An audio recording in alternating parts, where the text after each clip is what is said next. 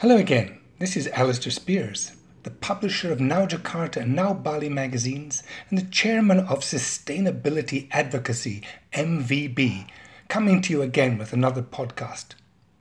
Sadly, given the current situation, the subject is again COVID 19, but this time from a slightly different angle. Looking at the legal angle, the liability under law for escaped viruses. Where is it liable? And who is liable? Given the current round of accusations and counter accusations going on, I thought it was a good idea to go back and have a look and see what law there is for escaped viruses. As an old insurance hand, I had a sudden thought, triggered by this recent spate of accusations of responsibility for the release of the virus between various countries which shows no sign of going away, by the way, neither the spate of accusations nor the virus. But what area of law would this kind of incident fall under if we get to that stage? And how do we assess who is guilty and why? Bingo, I got it. Dredging up my memories of the classes I took for my associateship of the Chartered Insurance Institute, the ACII tests, nearly 50 years ago, I remembered the cases related to escaped livestock. Great stories of escaped rampant but non pedigree bulls ravaging the neighbours' very pedigree cows, causing huge hilarity among the onlookers and serious financial damage to the owner of the cows. Then there were the tales of escaped horses galloping through villages, causing panic, property damage, and sometimes death of innocent citizens. Perfect. This is certainly the starting point for the insurance law on escaped viruses. Although my experience is in British case law, I thought, given the current accusations coming from the left hand side of the Atlantic, I would look up the US side of the law. And I found this excellent extract from the Michigan Insurance Association's newsletter, which fits our purpose exactly. It was talking about livestock, cows, bulls, sheep, and horses, but I've taken the liberty of changing the references to livestock and animals to viruses and their associated environments, such as farms, to biological development laboratories. Fair enough? Otherwise, it's verbatim. This is how it went. Increased urbanization puts biological development laboratories, the original was livestock farms, so you get the idea, closer than ever to highways and population centres, heightening the risk of accidents and resulting liabilities. Consequently, it is important to understand Michigan law regarding liabilities for damages caused by loose viruses. Original was livestock. Previously, this newsletter discussed liabilities for property damage caused by viruses and bacteria running at large, which is governed by Statute MCL 443.11. This article addresses liabilities for personal injuries suffered by people other than employees of the owner or keeper. Liabilities for injuries to employees will be discussed in an upcoming newsletter, since they are covered by separate legislation and employers' liability insurance.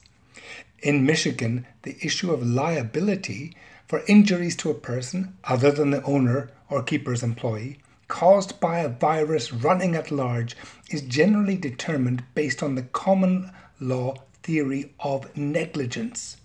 So now we have a starting point. This is about negligence.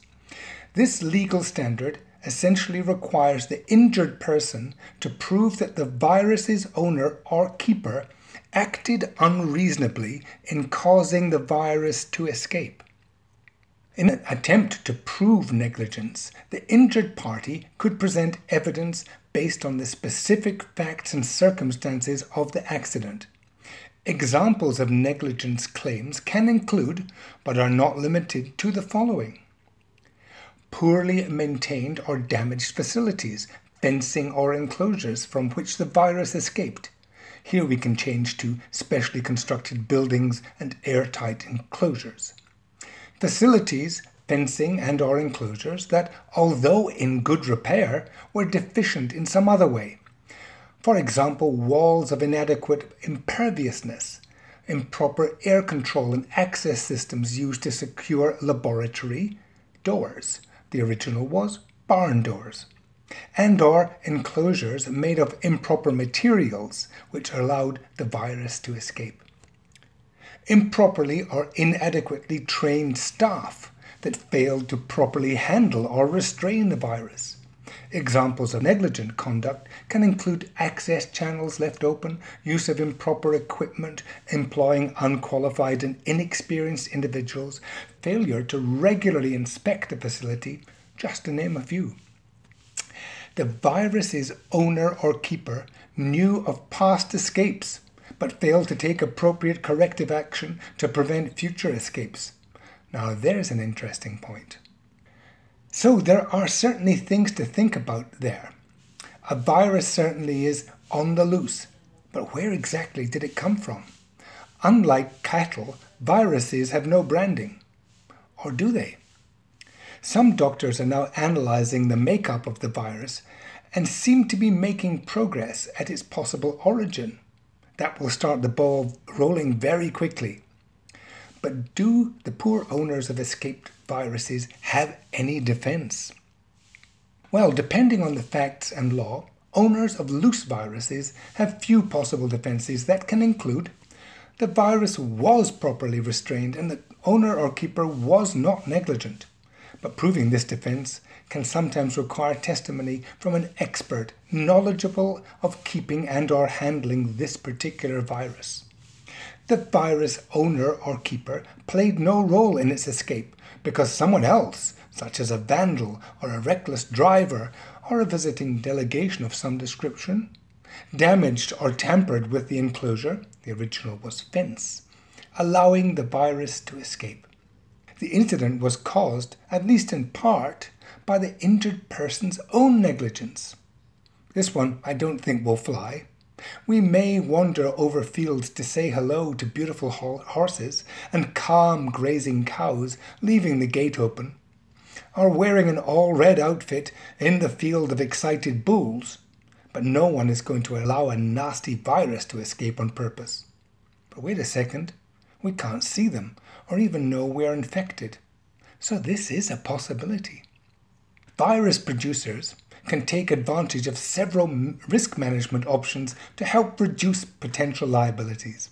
Good day to day management practices and maintenance programs can go a long way to prevent accidents and liabilities. But because accidents can happen at even well run, well maintained facilities, proper liability insurance is extremely important. Now I wonder if they have this, whoever they are. Additionally, for facilities that allow people to enter the premises, a well drafted release of liability can potentially be a powerful defence. These documents are most commonly utilised by horse farms, but other farms, now including bacterial and virus developing laboratories, can also require visitors to execute a release before visiting or touring its facility. So, to all the parties intending international litigation, Look no further than the old farm laws to guide your path. The traditional ways of Lloyds of London can still help. And by the way, if the farmer, whoever that may be, is identified and subsequently found to be negligent, that does open up questions of compensation at country, corporate, and personal level, which could indeed make the whole issue even more complicated. Can you imagine the personal injury, financial loss, and business interruption suits that will emerge? That will be round three of the corona nightmare. First a health horror, then an economic meltdown, and finally legal warfare. Good luck to all. This was Alistair Speirs bringing you a new perspective on the coronavirus crisis. On behalf of Now Jakarta, Now Bali, and MVB, Thank you very much for listening.